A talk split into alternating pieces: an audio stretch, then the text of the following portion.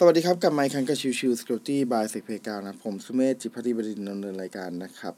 episode นี้จะเป็น episode ต่อเนื่องจากเมื่อวาน ซึ่งก็คือเรื่องของ security vocabulary ซึ่งเมื่อวานผมพูดถึงเรื่องของ phishing simulation platform นะครับ ในวันนี้ผมจะพูดถึงเรื่องของคุณสมบัติของตัว phishing platform ที่ควรจะมีนะครับแน่นอนว่า phishing platform เนี่ยมันมีทั้งตัวที่เป็น enterprise และก็ open source นะครับ แต่ว่ามันก็จะมี สิ่งที่เป็น common feature ที่ควรจะมีอยู่ด้วยเช่นกันนะครับ มันมันก็ค่อนข้างคาบเกี่ยวกันอยู่เนาะแต่ว่าผมไม่ได้บอกว่าเฮ้ยคำว่าควรจะมีคือหมายถึงว่าต้องมีนะ แต่คือถ้ามีอะจะดี เพราะว่าด้วยความที่ผมทำ phishing simulation มา ผมก็จะรู้ว่า เออ อะไรที่มันจำเป็นต่องานในเรื่องของทำ phishing simulation จริง ๆ นะครับ อย่างแรกเลยนะครับที่ควรจะมีคือในเรื่องของตัว user นะครับ user เนี่ยควรจะอยู่ได้หลาย ๆ กลุ่มนะครับคือในบางครั้งเนี่ยครับเราทำ phishing simulation ให้กลุ่มคนเป็นจำนวนมากเป็นพันเป็นหมื่นอะไรเงี้ยนะครับการที่ตัวของ user เองเนี่ยเราไม่สามารถดึงไปอยู่ในกลุ่มของที่เป็นตัว tester ได้เนี่ยมันจะทำให้การจัดการในเรื่องของตัว user ค่อนข้างจะลำบากนะครับ ดังนั้นอีกอันหนึ่งที่ผมเจอปัญหาแล้วก็แล้วก็ต้องหาวิธีแก้ก็คือเรื่องของนี่แหละ user เนี่ยเอ่อเวลา import ทีเนี่ยมันพอถูก import ไปแล้วครั้งแรกครั้งที่สอง import เข้าไปกลายเป็นว่ามันบอกว่าเฮ้ยคนกลุ่มเนี้ยไอ้อันเนี้ยคืออยู่ในกลุ่มเก่าไปแล้วอะไรเงี้ยก็ก็มีปัญหาแบบนั้นเหมือนกันนะครับ ดังนั้นเนี่ยในตัวของ Phishing Simulation Platform ถ้าจะเป็นให้ดีเนี่ยควรจะตัวของ user เนี่ยควรจะสามารถอยู่ได้หลายกลุ่มนะครับ ตัวที่ 2 ฟีเจอร์ที่ 2 ที่ผมมองก็คือเรื่องของการใส่รูปภาพในลักษณะของ b a s e c นะครับ คือแน่นอนว่าโดยปกติแล้วครับ เวลาที่เราเข้าตัวใช้งานตัวอีเมลต่างๆเนี่ยครับเวลาที่เราทำการอัปโหลดไฟล์ขึ้นตัวของอีเมลแล้วส่งไปเนี่ย ในหลาย ๆ ครั้งเนี่ย เราจะพบว่าตัวของรูปภาพถูกบล็อกนะครับ ไม่สามารถแสดงผลบนตัวของ เอ่อเช่น Outlook อะไรเงี้ย Microsoft Outlook อย่างเงี้ยนะครับไม่สามารถเรนเดอร์ภาพออกมาได้ ดังนั้นเนี่ย เราจะต้องแนบตัวของไฟล์เป็นลักษณะของ attachment ครับ แต่ว่าเราจะต้องเอา attachment ตัวเนี้ยไปแสดงผลในลักษณะของ content ID นะครับ คือหมายความว่าโอเคโดยปกติเนี่ยเวลาที่เราจะทำการอัปโหลดไฟล์ใด ๆ ขึ้นตัวอีเมลนะครับ สิ่งที่มันเกิดขึ้นคือตัวของอีเมลเนี่ยมันจะกลายเป็นไฟล์แนบ แล้วโดยปกติมันจะถูกเป็นเป็นเอ่อ inline แปะเข้าไปนะครับเอ่อซึ่งในจุดเนี้ยโดยปกติตัวของ Outlook Microsoft Outlook นะครับ Client เนี่ยมันจะไม่ยินยอมให้เอา external link มาใช้งานนะครับ ดังนั้นเนี่ยถ้าจะให้ดีกว่าก็คือเราอัปโหลดไฟล์นั่นแหละ แล้วไอตัวไฟล์เนี่ยมันก็จะเป็น base 64ก็ได้แล้ว ในตอนที่ attachment นะครับ มันจะมีตัวของ CID นะครับ content ID เราเอา content ID ตรงนี้ไปใส่ในตัวของ image tag นะครับ อ้างอิงตรงนั้นน่ะ มันจะทำให้สามารถ render ให้กลายเป็นภาพได้ ซึ่ง feature นี้เป็น feature ที่ค่อนข้างจะสำคัญ เพราะว่าถ้าไม่มี feature นี้เราก็จะค่อนข้าง test ในลักษณะของรูปภาพ phishingลำบากนะครับ ตัวต่อมานะครับหัวข้อถัดมาที่จำเป็นควรจะมีนะครับ ก็คือเรื่องของการแก้ไข landing page ให้ในลักษณะของ HTML ได้นะครับ คือแน่นอนว่าในหลาย ๆ แพลตฟอร์มนะครับที่มีให้บริการนะครับ รวมถึงตัว Open Source เองก็ตามนะครับตัวเพจที่เป็นเหมือนกับการบอกว่า User เนี้ย เวลาเขากดคลิกลิงก์ไปเนี่ยเขา จะรู้ตัวได้ว่าเขาตกเป็นเหยื่อหรือไม่ตกเป็นเหยื่อเนี่ยก็คือหลังจากที่เขากดลิงก์ไปแล้วเขาถูกนำไปไหนนะครับ ไปที่ไหนเอ่อหลายๆมันมีบางแพลตฟอร์มแล้วกันที่มันไม่สามารถแก้ไขไอเพจที่เป็น landing page ตอนท้ายได้นะครับ ซึ่งในจุดนี้มันทำให้เราใส่ข้อมูลเข้าไปหรือว่าใส่ลักษณะรายละเอียดของ education อะไรเงี้ยเข้าไป ในตัวของ landing page ไม่ได้เลยพอเป็นแบบนั้นเนี่ย user กดเข้าไปก็จะได้เป็นแค่เหมือนหน้าบอกเออคุณตกเป็น phishing นะ แต่ว่ามันไม่มีรายละเอียดเพิ่มเติม มันไม่ได้มีบทเรียนอะไรให้เขาอ่านอะไรเงี้ยครับ ดังนั้นเนี่ยก็เป็นจุดหนึ่งที่ค่อนข้างจะสำคัญเช่นเดียวกันนะครับ อีกจุดหนึ่งนะครับก็คือเรื่องของการ import ตัวของ CSV เข้าไปนะครับ บางแพลตฟอร์มเนี่ยจำเป็นต้องใส่แมนวลนะครับ ซึ่งอันเนี้ยเป็นอะไรที่นรกมาก ถ้าสมมติ user เรามีระดับเป็น เป็นหมื่นคนเนี่ย การที่จะนั่งเขียน user แต่ละ user ไล่ไปเรื่อยๆอะไรเงี้ยนะครับ มันค่อนข้างจะเป็นอะไรที่เสียเวลามาก ๆนะครับ มันควรจะ Import อะไรได้ง่าย ๆ นะครับ มันควรจะมีแพทเอ่อพทเทิร์นที่เป็นแบบชัดเจนนะครับ แล้วก็ทำให้ตัวของเราเองเนี่ย สามารถกำหนดว่าโอเคไอไฟล์ที่จะ import เนี่ยจะต้องเป็นหน้าตาเป็นยังไง เราจะได้ import เข้าไปอย่างไม่มีปัญหาอะไรนะครับ ดังนั้นเนี่ยในจุดจุดเนี้ยคือจุดที่สำคัญเช่นเดียวกันนะครับ สำหรับเรื่องของ phishing simulation platform นะครับ ตัวต่อมานะครับ อันนี้จะเน้นหนักไปที่ตัว open source นิดหนึ่งนะครับ คือตัว open source เนี่ย โดยปกติตัวของ phishing simulation platform เนี่ย มันจะไม่ได้มีตัวของ SMTP server มาให้นะครับ โดยปกติเนี่ย มันจะเป็นแพลตฟอร์มสำหรับการสร้างแคมเปญสำหรับการยิงแคมเปญโดยเฉพาะ แต่ว่าไอการยิงแคมเปญที่ว่าเนี่ย มันก็จะติดต่อไปที่ตัวของ mail server นั่นแหละนะครับ ขึ้นอยู่กับว่า mail server ที่ว่าเนี่ยเราจะใช้ที่ไหนเช่น Microsoft เช่น Google อะไรเงี้ยหรือเราจะสร้างเองก็ได้นะครับ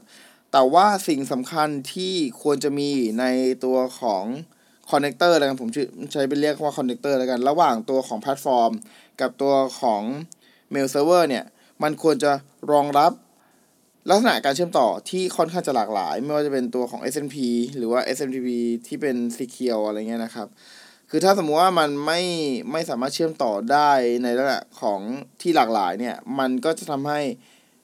mail server ที่เราจะสามารถใช้กับตัวแพลตฟอร์มนั้นได้เนี่ย ค่อนข้างจะจำกัดนะครับ ดังนั้นเนี่ยต้องดูในตัวของ connector ด้วยว่าconnector ที่เชื่อมต่อระหว่างตัวของ Simulation Platform กับตัวของ Mail Server มันมีครบถ้วนไหมมีเพียงพอไหมอะไรเงี้ยนะครับ แต่ว่าถ้ามองเป็น Enterprise ก็จะคนละอย่างเนาะ เพราะ Enterprise เนี่ยเขา build in ตัว Mail Server เข้าไปอยู่ด้วยกันแล้วนะครับ ดังนั้นเนี่ยค่อนข้างข้างที่จะง่ายหน่อยนะครับ ไม่ต้องมีประเด็นไม่ต้องมานั่ง config ตัวของ SMTP server อะไรภายนอกนะครับ หัวข้อถัดมานะครับที่จำเป็นจะต้องมีแล้วก็ควรจะมีมากๆเลยก็คือเรื่องของปุ่ม report นะครับ คือณปัจจุบันตอนนี้ในหลายองค์กรนะครับ เริ่มมีปุ่มให้สามารถทำ phishing report ได้นะครับ คือหมายความว่าเออถ้าสมมติเรามีรับเมลมาปุ๊บแล้วมันเป็น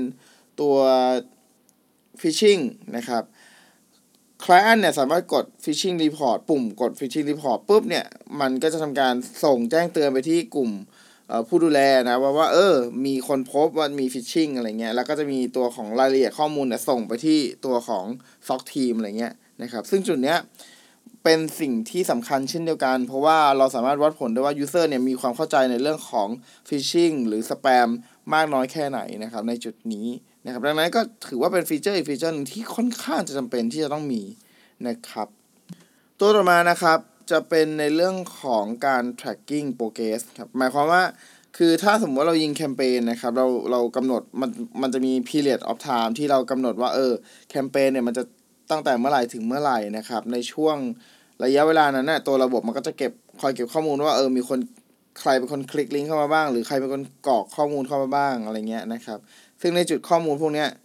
มันจะมีความหลากหลายของการวัดผลได้ด้วยนะครับ เพราะว่าอย่างบางครั้งเนี่ยเราสร้าง phishing simulation platform แคมเปญขึ้นมาเนี่ยให้ลักษณะของที่ตัว user หลอกล่อให้ user กด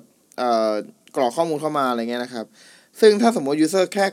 กดเข้ามาแต่ยังไม่ได้กรอกอย่างเงี้ย มันก็จะถือว่าโอเคเขาตกเป็นเหยื่อในเรื่องของการ phishing นะ แต่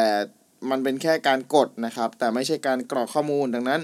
ก็ต้องแยกกลุ่มว่าเออ กลุ่มยูเซอร์ไหนที่อาจเผลอไปกดปุ่มเอ่อพวกเมลต่างๆอะไรเงี้ยกับอีกกลุ่มหนึ่งคือตกฟิชชิงร้อยเปอร์เซ็นต์อะไรเงี้ยดังนั้นเนี่ยไอการ tracking activity พวกนี้ถ้าสมมติมีมันจะทำให้ง่ายขึ้นนะครับต่อการแยกว่าคนไหนเป็นเอ่อคนไหนเป็นเหยื่อ คนไหนเป็นตัวของที่อาจจะตกเป็นเหยื่อ แล้วก็คนที่จะไม่ตกเป็นเหยื่อเลยอะไรเงี้ยนะครับซึ่งข้อมูลเหล่านี้ถ้าสมมุติเราไม่มีเรื่องของการ tracking เนี่ยมันก็จะไม่สามารถรู้ได้ นะครับอ๋ออีกเรื่องหนึ่งที่สำคัญมากๆนะครับ แต่ว่าอันนี้มันเป็นปัญหาที่ถ้ามองจริง ๆ แล้วเนี่ย มันเป็นปัญหาที่อาจจะไม่สามารถแก้ไขได้ที่ตัวของ Open Source หรือว่าถ้าแก้ไขได้จริง ๆ อาจจะต้องใช้เวลานอนนิดหนึ่งนะครับ นั่นก็คือการพูดคุยกับหลังบ้านของทางเบราว์เซอร์ต่างๆ อย่างเช่น Firefox หรือ Chrome นะครับ คือณปัจจุบันนี้เนี่ย ถ้าเราสังเกตดีๆนะครับ เวลาที่เราเข้าเว็บไซต์ที่มันอันตรายที่เว็บไซต์ที่เป็นความเสี่ยงเนี่ย ตัวของ Chrome หรือ Firefox เนี่ยมันจะมีการแจ้งเตือนขึ้นมานะครับ ทีนี้ประเด็นคือถ้าสมมุติว่าเราสร้างตัวโดเมนที่เป็น phishing ขึ้นมาณปัจจุบันนี้มันอาจจะใช้ได้ก็จริง แต่ว่าในอนาคตมันอาจจะถูกป้องกันหรือว่าถูก report จาก user ใดๆก็แล้วแต่แล้วทาง Google Chrome กับ Firefox อย่างเงี้ยครับเขาได้รับแจ้งเขาก็เลยทำการแบนตัวของโดเมนของเราก็เป็นได้เหมือนกันนะครับ ดังนั้นอันหนึงที่จำเป็นต่อในเรื่องของการทำ phishing solution เนี่ย คือการต้องพูดคุยติดต่อสื่อสารไปทาง Google Chrome หรือว่าตัว Firefox นะครับ ว่า เออ เรามีตัวของโดเมนที่เราจะใช้สำหรับในการทำ phishing solution นะ ดังนั้น รบกวนอย่าทำการบล็อกเอ่อตัวของ phishing solution เว็บไซต์ของเรานะครับ ซึ่งในจุดเนี้ยเอ่อมันเป็นสิ่งที่ถ้า มองเป็นการติดต่อกันระหว่างหน่วยงานนะครับ คือบริษัทต่อบริษัทเนี่ยมันจะง่ายหน่อยนะครับ แต่ถ้าสมมุติว่าเราไป request แบบเนี้ยแต่เป็นลักษณะของตัว user ไปการทำการ request เนี่ยส่วนใหญ่บริษัทใหญ่ๆมักจะไม่ค่อยเห็นครับ คือส่วนใหญ่อาจจะต้องใช้เวลาแบบค่อนข้างจะนานเป็นเดือนอะไรเงี้ยกว่าที่เขาจะปลดล็อก ว่าถ้าเข้าหน้าของเอ่อ Chrome แล้วจะไม่ขึ้นหน้าที่เป็นแบบ ถูกบล็อกไม่ให้เข้าถึงอะไรเงี้ยครับเพราะว่าถ้าสมมติว่ามันถูกบล็อกแบบนั้นจริง ๆ มันจะกลายเป็นว่า ตัวของ user เนี่ยเหมือนจะตกเป็นเหยื่อ เพราะว่าเขาไปเผลอกดคลิกลิงก์ตัว phishing แต่เขาไม่ได้ตกเป็นเหยื่อ เพราะตัวของ Google Chrome หรือก็คือพวกเบราว์เซอร์ครับบล็อกให้เขาก่อนอะไรประมาณนั้นนะครับ ดังนั้นเนี่ยสิ่งที่เป็นเรื่องของการติดต่อไปยังหน่วยงานที่เป็น อย่าง Google หรือว่าตัวของ Firefox เนี่ยครับก็ถือเป็นส่วนที่จำเป็นเช่นเดียวกันนะครับ โอเคเอ่อถ้าเราติดต่อเองมันก็มันก็โอเคอะมันทำได้แหละ แต่ว่ามันอาจจะใช้เวลานานหน่อย แต่ว่าถ้าเราติดต่อไปทางตัวของ Chrome หรือ Firefox อะครับในนามขององค์กรมันจะค่อนข้างคุยได้ง่ายกว่า แล้วการ approval จะค่อนข้างจะง่ายกว่านะครับ โอเคก็ feature ประมาณนี้นะครับที่ผม list มาเนี่ย เป็น feature สำคัญทั้งสิ้นนะครับในการทำเรื่องของ phishing simulation นะครับ โอเค episode นี้ฝากไว้เท่านี้นะครับ ขอบคุณทุกทุกท่านที่เข้ามาติดตามแล้วพบกันใหม่สำหรับวันนี้ลากันไปก่อน สวัสดีครับ